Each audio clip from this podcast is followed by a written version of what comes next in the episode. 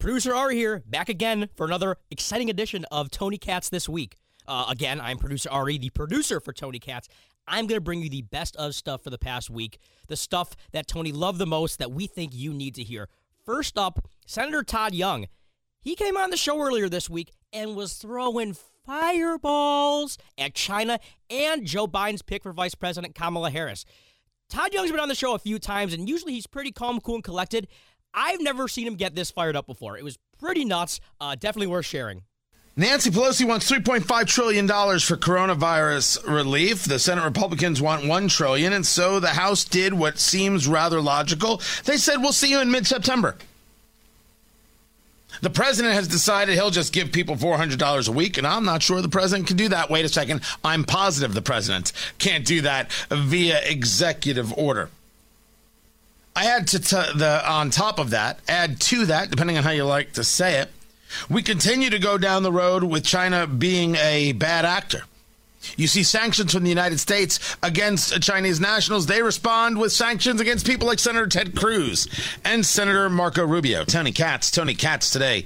Great to be with you. 833 got Tony, 833 468 8669. Senator Todd Young of Indiana joins us right now. He sits on the Foreign Relations Committee and the Finance Committee, and I do want to get with you on uh, coronavirus uh, relief doing, and Tony? specifically it's good to talk to you. It's good to, good to hear from you. Uh, I do want to get with you on China but let's start where we start. Joe Biden picks Kamala Harris your comrade in the Senate. What do you think Um, she wants to pass a Green New Deal. She wants Hoosiers to have to, therefore, uh, rebuild their houses to Green New Deal standards. Uh, she wants to prevent us from driving. Uh, wants us to stop eating beef. Uh, she wants to eliminate on-the-job insurance, but says undocumented immigrants should should get free health care. She's promised to raise taxes.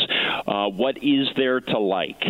Is what I would say. Uh, she's the number one draft pick, as President Trump likes to say, uh, for vice president. I believe that. The more people get to know Kamala Harris, uh, the less they will like her.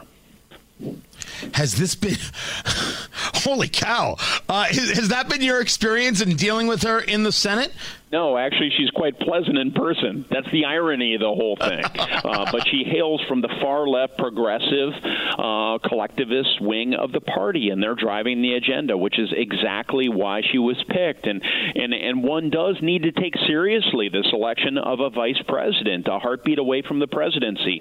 Uh, does the state of Indiana, does America want somebody who hails from the far left of a far left national party uh, during this important time? I don't think so. Now let's get into this important time, which is, of course, uh, coronavirus and uh, more stimulus. Right, the Republican plan, the Heroes, the Heals Act. Sorry, uh, would be one trillion dollars. Uh, the Democrats under Nancy Pelosi with three point five trillion dollars worth of desires and and, and wants. Uh, the Democrats' po- position is come meet us halfway, and it seems the Republicans are like, no, that's a pretty bad idea, as That's you would joke. describe it to to Indiana and to the American people. What's the difference between the two plans? So Nancy Pelosi is living on Fantasy Island. Among the differences between the two plans, aside from the three and a half trillion dollar price tag, is this is a messaging bill. Don't take it from Todd Young. Take it from the New York Times, which weeks ago, when this bill was crafted in Nancy Pelosi's office without consultation uh, with uh, the vast majority of her conference, uh, without the, uh, outside the light of day, um, this thing was introduced. It was a messaging bill. Suddenly, it's become their negotiating position. They want to fund such things as uh, the National Endowment for the Arts. Okay, we can debate that. We can debate the propriety of, of federal taxpayers paying for the National Endowment of the Arts and to what extent, but it shouldn't be part of a coronavirus package. Um, checks to illegal immigrants. That's also part of this. Um, you know, uh, the, the sorts of things, and nationalizing our federal uh, uh, elections. Uh, that is part of this. These are things unrelated to the coronavirus pandemic. Uh, Hoosiers can see through this. And look, Pelosi knows. Uh, Speaker Pelosi knows that this is something uh, that Republicans cannot agree with. She's not moving off the dime of her three and a half trillion dollar figure. She's trying to sow chaos, hoping that that will will be um, uh, tagged to President Trump. And, and as it relates to President Trump's executive actions, um, I think he felt as though, look, we're in the midst of a national emergency. These are certainly exigent circumstances. And if there's an attempt to essentially um, drive our economy into a ditch, uh, much of, of that damage being irreversible, to inflict pain on people so they're evicted from their homes, uh, to uh, not ensure that our healthcare providers have all the resources they need, and so forth, uh, so that she might win an election. Uh, the president felt like you know, uh, you know, we need to act in some Exigent way. circumstances Hopefully notwithstanding, will, Senator. Will, um, uh, as a negotiating, uh, uh, you know, posture, uh, give us more leverage to actually arrive at a legislative solution. Which I agree with you, Tony. That is how you want to solve this through No, but see, well, legislation. it's not a question of want to, sir. It's a compromise question of- signed of into the- law by the president. It's not a question of want to, it's a question of the way that it's solved. Uh, one of your fellow senators on the Republican side, Ben Sasse in Nebraska, referred to the executive orders as unconstitutional slop.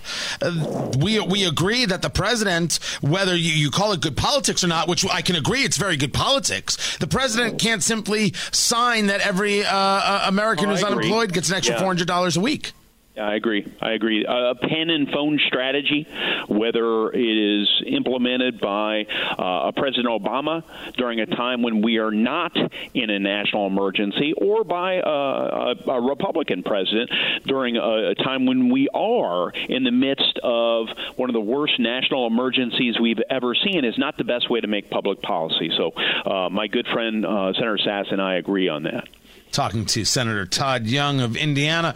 When we now discuss uh, what it is, the the the really far fetched and and uh, rather um, obscene nature, as I see it, of Nancy Pelosi's plan, I do think it's obscene that if we're talking about helping those people who we have harmed through shutdown, we should be focused on those people and other things like, for example, in the first stimulus, the money to the Kennedy Center, uh, which people in Washington agreed the Kennedy Center needed the money. It just should not have been a part of that first set of stimulus. How do you create a deal now? Because Nancy Pelosi and Senator Chuck Schumer, the Senate Minority Leader, have not only taken a hardline position, they've taken what I would refer to, sir, and tell me if you agree or disagree, a very bitter position on saying, meet us halfway or you want to kill grandma. it's a cynical position. It's a dangerous position that undermines faith uh, and confidence uh, in uh, our institutions. Um, uh, you know, undermines faith uh, in our government leaders. There's there's already a, a great cynicism out there about Washington, but in a time of national emergency, we need to be able to come together just as we did in the initial stages of this pandemic. But unfortunately, we're roughly 90 days out from an incredibly consequential election. It's clear the, clearly the calculation of, of Nancy Pelosi working with the far left wing of her party, uh, which is controlling the agenda, that they sow the seeds of chaos, that the president will be blamed, and that that will help them come election day. And so um, this is a terrible predicament, and and uh, we need to navigate this. We need to call it as we see it. And uh, I think once the American people are are educated, uh, as your listeners are, as to what exactly is going on, uh, it's going to be easier to arrive at a settlement because uh, we might see more movement from Pelosi or Schumer. Let's hope so. Now, you have, and I don't know if people know this, you have one of the weirdest, weirdest jobs in the Senate within the Republican Party. Your job is to get senators reelected. And I always said that has got to be the most thankless job possible because if you get them reelected, well, you were, yeah, you got them reelected. If you don't get them reelected, you're the guy who lost the Senate right? That's the position you're in. As you take a look at 2020 and take a look at some of the elections uh, that that we're looking at, where do you feel the Senate is right now? Can Republicans maintain control? And then looking at the House side, is there a is there a strategy? Is there a possibility of the Republicans gaining control of the House?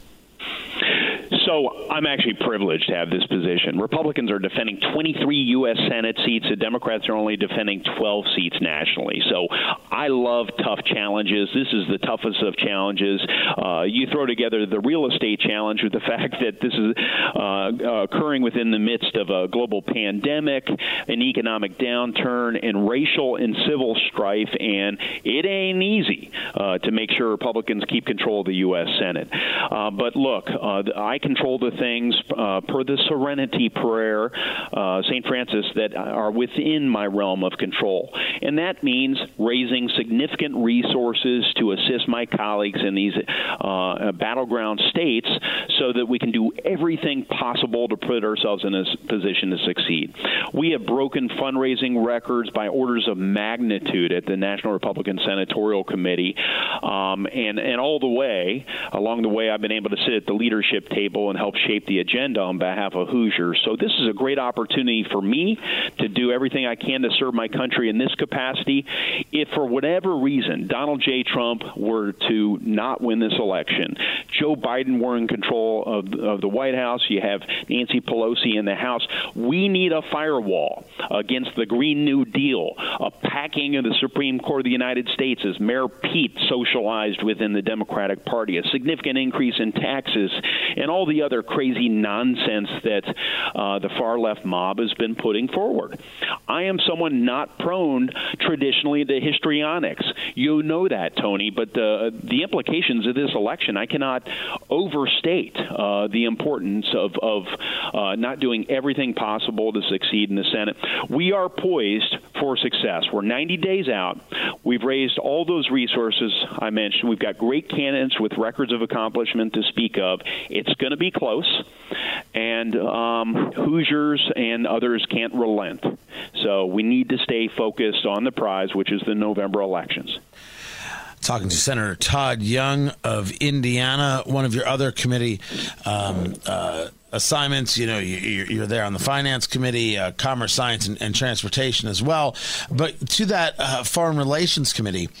We continue to take a look at China and and their actions. Of course, Russia has decided that they've got the cure to coronavirus, and I'm looking forward to how uh, their quote unquote cure actually works. Uh, but to the concept of China. China's not taking responsibility for uh, what seems to be very clear uh, the testing uh, that they were doing in that virology lab in in Wuhan, in not letting people know about leaks and not letting people know about coronavirus, and continuing to lie about uh, their numbers, which seems as obvious as the day uh, is, is long. And the problem that that China is in the stealing of technology and intellectual property, and now putting the sanctions on people like Senator Ted Cruz and Senator Marco Rubio, like the United States has put sanctions on uh, Chinese nationals. At what moment do you see this as okay? We're in a real fight. I argue we already are. Maybe you see it differently. When do you see this as an actual fight? What is the fight, and how does one win it? So, uh, let me start. Uh, I feel um, disrespected uh, by the Chinese Communist Party that I, I too was not sanctioned. Um, you know, frankly, um, I feel like I've been a lot harder on the Chinese as a matter of substance and rhetoric than many of my colleagues. So I feel disrespected by Xi Jinping uh, and the other butchers who who uh, advise him uh, on the uh, Politburo within China. There, so I'm assessing my options as a relates to a personal response, but more generally, uh, as a country. Look, uh, early on in my tenure as a member of the Foreign Relations Committee, I held a series of hearings pertaining to China and their predatory economic practices. They rip off our intellectual property, they force us to transfer technology, they dump goods uh, into the United States so that they can grab market share.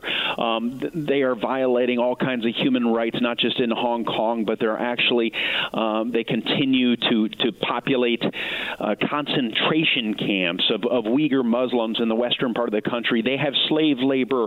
You go on and on uh, about their violations of international norms norms and international laws, and and uh, we need to stay vigilant. We are in the midst of a generational, perhaps multi generational battle, and so I think the president has has rightly elevated the issue of the economic concerns. I think we need to continue to carry the torch of, of uh, human rights uh, as we have throughout the Cold War, uh, so that uh, our allies know that uh, we stick with them. There is an alternative to this autocratic, oppressive way of government, and it, it exists in the free West, and the United States of America will continue to lead that free West militarily, diplomatically, and economically. So we need our alliance system. And then um, you know, the last thing I, I, would mention is we need to play offense. We can't just say don't buy Huawei materials uh, because, uh, you know, allies like UK, um, you're going to have the Chinese selling you this this cheap IT equipment, then ultimately stealing data from your people.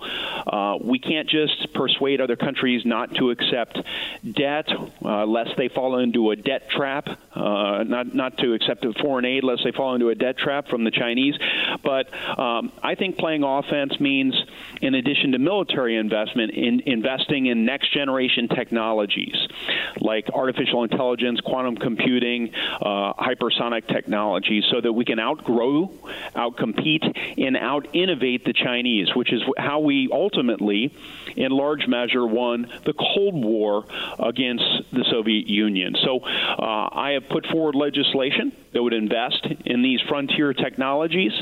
And uh, I think early next year we'll have an opportunity to pass that legislation.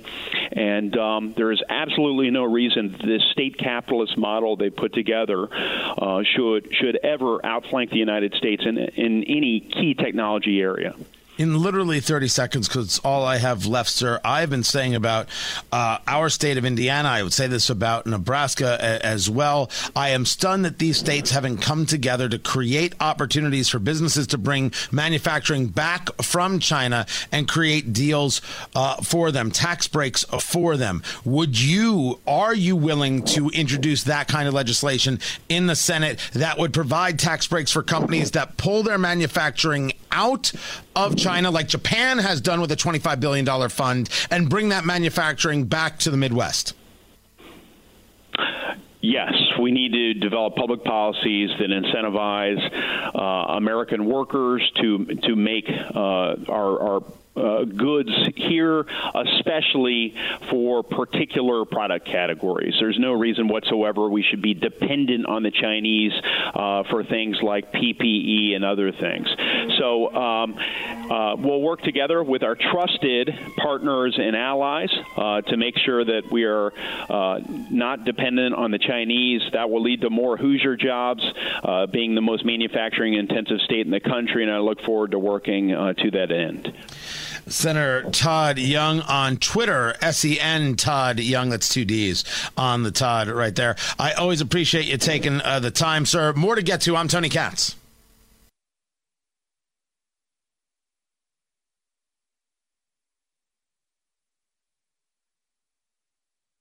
Up next is a conversation Tony and I actually had on the air about mail in voting. Uh, the big conversation right now is about mass voter fraud due to mail in voting because coronavirus people are a little apprehensive about going to the polls.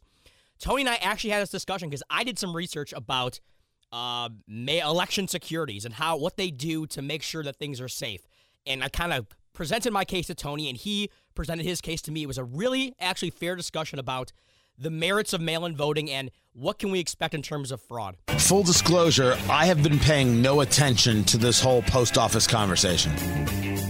None. Because the post office conversation is, uh, to quote uh, Tim Curry in Clue, a red herring. Save that for later. Tony Katz, Tony Katz today. Let's get into the post office conversation. The question is President Trump doesn't want to fund the post office. As a matter of fact, it's not that he doesn't want to fund it, he wants to defund the post office. He wants to defund the post office because that way we can't properly have mail in voting, which of course is the way to have voting during coronavirus to ensure that every vote is counted.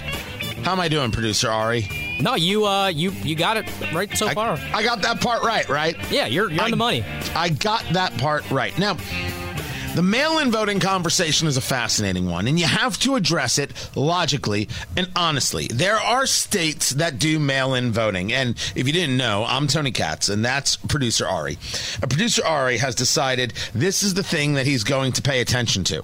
He, he, he's got a fiance, he's got a new house, but the thing he's going to focus on is mail in voting. So, you know, his life has gone great. That's such an I whatever. That was awesome. Just you befuddled made me happy. So you've been digging in. You've been doing your job in digging in. Just last Oregon night, no, for- last night, yeah, I got into a deep dive on this. Oregon has mail in voting. It's actually rather successful as described, and I've seen it described in numerous places as very successful. But about half the states do not have mail in voting. So the first problem is is that we confuse mail in voting with absentee voting. These are two very different things. An absentee ballot, which I absolutely favor, is when you know you're not going to be in town for the election, or you're in the military or wherever else, and you request a ballot. And you reach out, and then they know you, and they the signatures, and then they send you back the ballot, and you fill it in, you send it. Mail in ballots can happen one of two ways. They can, of course, be requested, right? I guess, but that would be absentee. Or they can send you out applications. And then you can fill out the application and then send it in, and then you would get the mail in ballot. Or a mail in ballot could just be sent to everybody who is on a voter roll.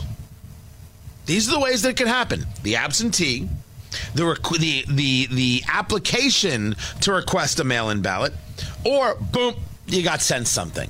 Now, the boom, you got sent something is, I think, where people have some kind of understanding that, yeah, you can't just do that. Although I think there are plenty of people who want to do that because that certainly brings about the most possibilities for fraud. And we should be clear mail in voting on a mass scale creates opportunities for fraud. We're going to get into that. The bigger problem is that mail in voting does not, in large scale, there's a question of whether or not it has efficacy, meaning whether or not it works. In New York, for example, where they had they tried mail-in voting, you had just this. It, it was a disaster. It took a long time to figure out who was the winner of certain elections, whether votes were counted. You see, people see the fraud conversation as whether or not you're putting in extra ballots, right? That's how usually the fraud is considered. But let's go the other way. What happens when ballots go missing? According to Mark Hemingway, with a piece over at Real Clear Politics, Mark Hemingway is a bright cat from April of 2020. In the last four elections, there, producer Ari, how many mail in ballots went missing? A lot, actually. 28 million. Yeah. Do you trust that? Do I And trust an- the number? An analysis, May 21st, 2020, from the Washington Post. Here's the problem with mail in ballots they might not be counted. Mail in voting is not some kind of panacea. It isn't a cure all for what ails us. Now, the idea of fraud itself, and producer R, you were going through some of this. The argument you make, based on your research, is that the idea of being able to have enough ballots to create enough fraud to swing an election, you think is statistically impossible. I know it's statistically impossible. So go through it. Walk me through it. So I was researching this, and basically the idea that to get enough ballots to swing an election, first of all, you need to swing a state. So let's just take Florida, for example. And the difference between Trump and Clinton in 2016 was, you know, 100,000 votes. Let's say that. So if somehow some person got 100,000 ballots, I don't know how they got it. Fine, you have 100,000 ballots. The problem now is that each of those ballots is barcoded, so you can't make copies of them because now They, they know if there's two barcodes, there's going to be an issue there. The other issue is you can't just stick 100,000 extra ballots into circulation because they have voter registration and, uh, and population density and election results for the past 50 years. So if they realize, huh, there's an extra 100,000 votes in this county in Florida, they're immediately going to know, well, we don't have a, that many people in this county, so where do the 100,000 votes come from? And then you say, well, I'll just go spread them around, around for counties. People have tried that before, and they got busted for voting extra three or four times because you can't, because the extra barcodes that scan it are impossible. There's just no way to add that many new ballots in circulation. You hear stories all the time of people who get busted for voter fraud because it's ridiculously hard to do it and get away with it. So now I want to break down your your commentary. I want to break down your theory and, and, your thesis because I don't think you've gone far enough in understanding the levels of duplicity that are possible. Number one, you're right. The split between Donald Trump and Hillary Clinton in Florida was was 4.6 million votes for Donald Trump and 4.5 million votes for Hillary Clinton. It was 113,000 votes, but you don't need a swing of 113,000 votes. You need a swing of 113,000 votes divided by two. Conservatively, yes. If you want to make sure, you're going to need more than that. I'm just saying that you. We took a number and I'm, this is not me angry at you. This is me just taking a look at it. Uh, you took a number and we just divided it in half. It just became easier by half. Okay, fine. I'll give you 50 50,000 ballots you'll need. Now, let's take a look at the state of Michigan. When we take a look at the state of Michigan, the split between Donald Trump with 2.279 million votes and Hillary Clinton with 2.268 million votes is 11 thousand votes, which we already know we only have to split by half. That's 16 electoral votes in Michigan. That is pretty easy. To get 6,000 ballots. Pretty dang easy when you consider, as we know to be true, those people in offices already willing to subvert the system. We know this is true in a pay for play scandal in New Jersey. We have seen this play out in Virginia and West Virginia. We know this to be factual. And they got caught. It is, it is, I don't disagree, difficult. It is not impossible. Add to that the amount of ballots that mysteriously go missing or the ones that get found in a trunk a la Al Franken. That's true. But now let's get to the big one. Let's get to the big one. And the reason I have not been paying attention to this conversation. Here it is. Why the hell do we have to vote by mail? The idea that the polling place is a place that we can't vote because we're all going to get coronavirus is too absolutely ridiculous to be believed. Absolutely ridiculous. It's a lie. It's made up garbage nonsense, and we should have no part of it. I favor polling places being open for 24 hours. You can hand everybody uh, a bottle of hand sanitizer. You can wipe everything down before they vote. It's a lie that we can't do this. It's made up. It is fear mongering, and fear mongering a U.S. election is too despicable for words. So, no, I'm not buying in. That we need mail in voting is a lie told by people who are more okay with the idea of fraud deciding an election than the people deciding an election. And I ain't got time for them crazy folk. Leland Vittert of Fox News, he's up next. I'm- Last story I want to be sure to get to you guys. Uh, Kamala Harris is the pick for Joe Biden. Tony wasn't sure that he would even be the nominee, but it appears that is set in stone. Kamala Harris is the pick.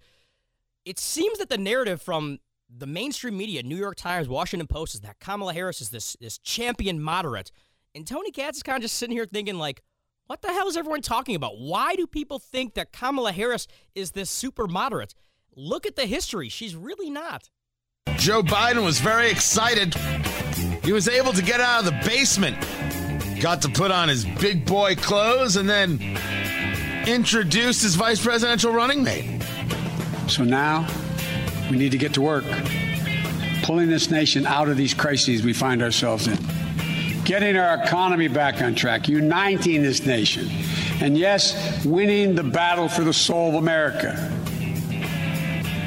My fellow Americans, now let me introduce to you, for the first time, your next Vice President of the United States, Kamala Harris. Kamala, floor is yours. Yeah, he's like the he's like the Michael Buffer of politics.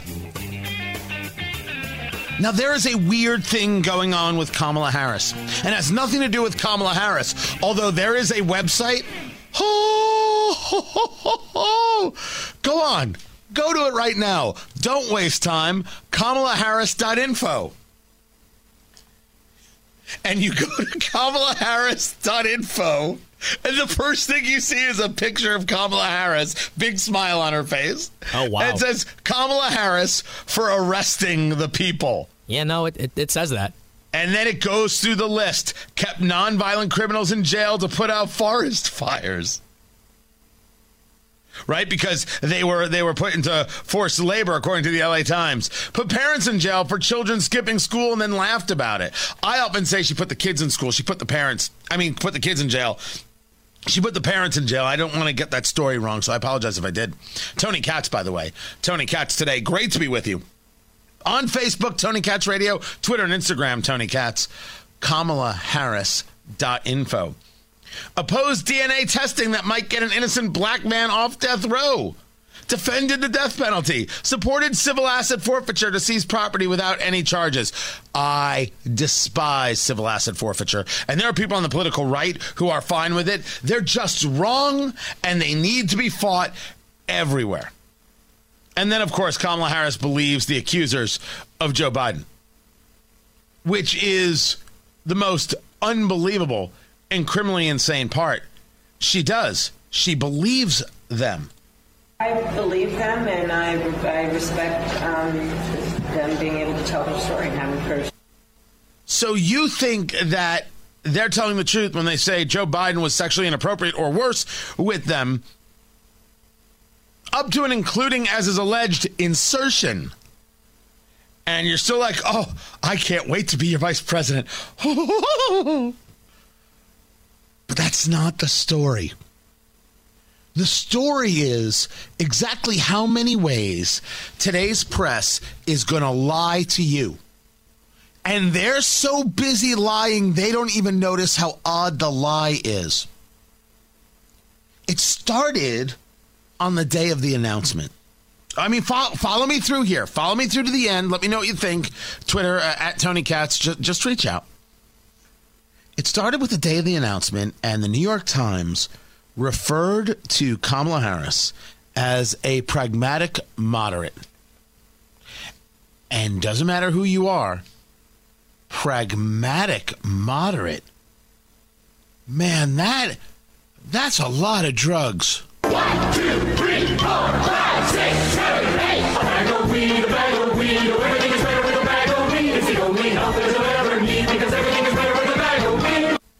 I mean, Nobody, nobody has ever said that about Kamala Harris, ever. That's that's a clear lie to make people think that this is a, a cool, calm, collected uh, choice that's really going to bring balance to the ticket. You see, just another pragmatic moderate, which is exactly what America needs. Pragmatic moderate. Something hit me about that. It was the lie, but it was. Why would you say that? I mean, it's such a lie she she wants to ban fracking. She's anti-gun. She's anti-religious freedom. Uh, why why would you say pragmatic moderate? Then you have George Stephanopoulos on ABC. Comes from the middle of the road moderate wing of the Democratic uh, Party, not the first choice of progressives, but Joe Biden banking that this historic move as the first woman of color on a national ticket will overcome that middle of the road, moderate wing of the party. She literally, as Attorney General of California, wrote a brief to the Supreme Court on the Hobby Lobby case saying they should be forced to provide abortion care because when you are a for profit company, you lose that right to practice your religion and have religious beliefs. Middle of the road, moderate wing Something's not right about that. Then you have the Washington Post. You have the Washington Post saying, and in their opinion pages, Kamala Harris is a small c conservative, party friendly pick, which makes her just right for Biden. Okay, people, move along. There's nothing to see here. Small c conservative? Guys, I have been a conservative most of my life. Lately, I question whether I'm not just a classical liberal and put an end to it all. Right? I, I, I would argue I am a classical liberal, but I would call myself a conservative. Small c conservative? I've never heard a day in my life. I have seen small l liberal before. I have never, ever encountered small c conservative. Meaning that they're they lean you know they're more conservative leaning but they're not a, a full-blown conservative. What in the world? You have george stephanopoulos lying. You have uh, the new york times lying. The washington post lying. Let's go back to a town hall with kamala harris when she was running for president of the united states being asked the question regarding the environment. Implementing a federal ban on fracking your first day in office, adding the United States to the list of countries who have banned this devastating practice. There's no question I'm in favor of banning fracking. So, yeah, and, and, and starting. That position costs her the Midwest. We know this. I swear to you, we are so far ahead of this curve. Western Pennsylvania, Michigan, Wisconsin. I think it costs Nebraska. I think it costs the Dakotas. It costs Indiana. It co- not only does it cost the places that have fracking, uh, it costs the places that don't have fracking because they recognize the value of a large fuel supply that brings down the cost of fuel that makes it easier to run all the equipment necessary to I don't know grow our food or build our widgets. It, it, it is, she's a disaster. That's not a moderate policy. If she said, well, I'm fine with fracking, but I don't want fracking taking place in those areas that are really fragile ecosystems. There are places that can handle fracking, but there are some that just can't. And we need to be very, very sure that we're fracking in areas that really it is not bringing about a level of, of of devastation. We absolutely need the energy. It cannot be denied. It's much better than being dependent on foreign oil we can do this properly in the places we can't we shouldn't. And then if she said i, I oppose uh, uh, fracking or, or engaging in any level drilling in ANWR well then people can yell about that uh, right? But that would be a more moderating position. She doesn't believe in it. Nothing makes sense here though. Nothing makes sense here because we know for fact that Joe Biden is fighting to get the progressive wing of the party to vote for him. He is fighting to get the Bernie bros on his side. That's why you see all this talk from Bernie Sanders uh, about how we're coming uh, to to deals and we're not getting you know everything we want, but we're doing much better. It's it's how you get uh, Representative Pramila Jayapal, a a radical leftist uh, to to make the claim that you know what we're we're we're we're working with him and we're able to kind of move him. I will be pushing him. I will, you know, as soon as we get him in the White House, and even before um, with these task forces that we had, we were able to significantly push Joe Biden to do things that he hadn't signed on to before. So those task forces are run by Bernie Sanders and Representative Alexandria Ocasio Cortez. It is the move to the left. When you get the nomination, you're supposed to move to the center. He's still tacking left. His vice presidential pick is attack to the left. Everything you're hearing from the party is about attack to the left. So why in the world would the New York Times, George Stephanopoulos of ABC News, and the Washington Post push this idea of Kamala Harris as a moderate? Doesn't make sense. Unless, of course, you understand how much they hate you. This is about lying. This is about catching them in a lie. We see Joe Biden tacking left, yet you have three news sources that are supposed to be the reputable news sources that we trust telling us how she's a moderate. We know it not to be true. We have her in her own words. We have what Joe Biden is doing. We have what those people around him are doing to Joe Biden and bragging about. They're lying to you.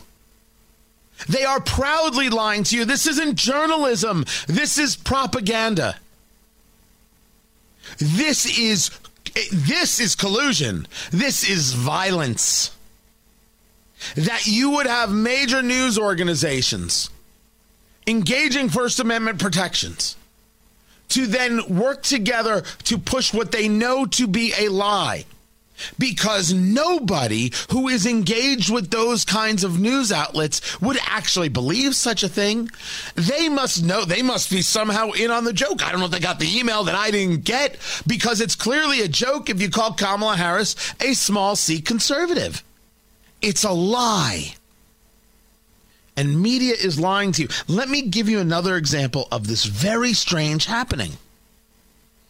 I did an interview yesterday with Senator Todd Young of Indiana, right here on this show. And uh, the senator uh, tweeted it out. And oh my goodness gracious, you you think you get hate on, on Twitter? Dear Lord, people are angry and they've got a lot of free time. Oh, you you did this. You're terrible here. You should resign here. You're a rhino here. You're the. Oh, no matter which side he's getting punched. But a lot of people had written, you're upset with the Democrats. You know, they they passed their bill in May. Where have you been? First, it doesn't matter that they passed their bill in May. It's a terrible bill. I don't care when they passed their bill. $3.5 trillion of nonsense. Of nonsense. And then their answer is, we'll meet us halfway. No, no, I don't think I'm going to meet you at all. You have to stop what you're doing and come join us. It's a negotiation, people. Sometimes it's rough and tumble. But some other people said the Republican coronavirus relief bill, the HEALS Act, has like $220 billion for military assets. Is that necessary? Is, is that what we mean about no pork in the bill? Now, I'm I'm in favor of more money for the military now more than ever, specifically in the world of uh, uh, cybersecurity, which is a nonpartisan subject, which is say a bipartisan subject. You can get everybody in America on to spending real money on cybersecurity. I don't know why the president doesn't go forward with trying to do just that and and bring some people in, force them into the fold right before the election. But isn't it odd? That the people who are complaining that the Republicans haven't come to the table and Republicans are saying, well, there's too much, you know, too much nonsense in in in this uh, legislation from the Democrats. The people who are complaining are complaining about nonsense in the bill from Republicans. So you agree that 3.5 trillion is too much if you agree that 1 trillion is too much for a second round or a third round, whatever round we are on coronavirus stimulus relief. Don't you find that to be a strange argument that you want the Republicans to spend more, but you're complaining about what they're spending on in their stimulus package? Doesn't that strike you as just weird? Because it's weird. It doesn't make any sense. It does not connect. If someone says to me, "Hey, I know you don't want to spend 3.5 trillion dollars, but Republicans have got over 200 billion dollars in things in, in their stimulus relief bill that don't involve stimulus relief." You know what I say? Well, then get rid of the 220 billion dollars. I don't say, "Well, then let's find some compromise at 1.8 billion." It doesn't make any sense for the New York Times, for George Stephanopoulos and ABC News, for the Washington Post to push the idea that Kamala Harris is a moderate doesn't make any sense. And the only thing that does make sense is that they're lying to you. The only thing that makes sense when you hear these ridiculous ridiculous responses about Republican spending and, and, coronavirus relief bill is that they only object to the idea that Republicans have other priorities. What they want is more money, and they just will take anything they can get. They don't actually care about relieving people, helping people, making people's lives easier during uh, shutdowns and destroying livelihoods. They don't give a damn about it. They care about their pet projects and demand Republicans give them something. My father, more than 20 years ago, once said, he said it more than once, as we were watching this slow descent into madness, and my father is a, a, a, long-time watcher, said eventually you will see the day where people carry signs that say, Give me something. They will go to protests and they will go to marches and they'll stand on street corners with signs that say, Give me something. Well, Dad, you have been proven right. Because the people complaining about Republican spending don't care about Democratic spending as long as they get something. They don't even know what they're getting. They don't know why it benefits them as long as we get something. And they're willing to lie and willing to obfuscate and willing to completely put their heads in the sand on the truth in order to get their way. The press is more than happy to lie they know Joe Biden is tacking further left. They know the progressives are in charge of the party. They know they can't win an election without the progressives. Look at the primary win of Ilhan Omar, of Rashida Tlaib, of Alexandria Ocasio Cortez. Take a look at the primary win of Cori Bush in St. Louis or Jamal Bowman in New York. The pro- more progressive they are winning which is a learning lesson, people. Don't shy away from who you are. Walk right through the wall. Walk through the wall. They elect anti Semites proudly. Not one, not two, but three. That's right. I'm saying all three members of the squad that I just mentioned. Tlaib, Omar, and Ocasio Cortez, anybody who hangs out with Jeremy Corbyn, that's an anti Semite in my book. Quote me, I'm fine. Have no fear. You got to hold true. People respond to it. The New York Times, the Washington Post, the ABC, they are lying. And they're lying because they will make the assumption that you don't see the hard left tack on the other side. Maybe they can swing some people sitting on the fence. Maybe they could just make you think, well, you know what? It's a moderate ticket, and I think moderate will be good right now. And it's not people who, you know, they're they're living their lives, and maybe they're not paying as much attention as possibly you and me.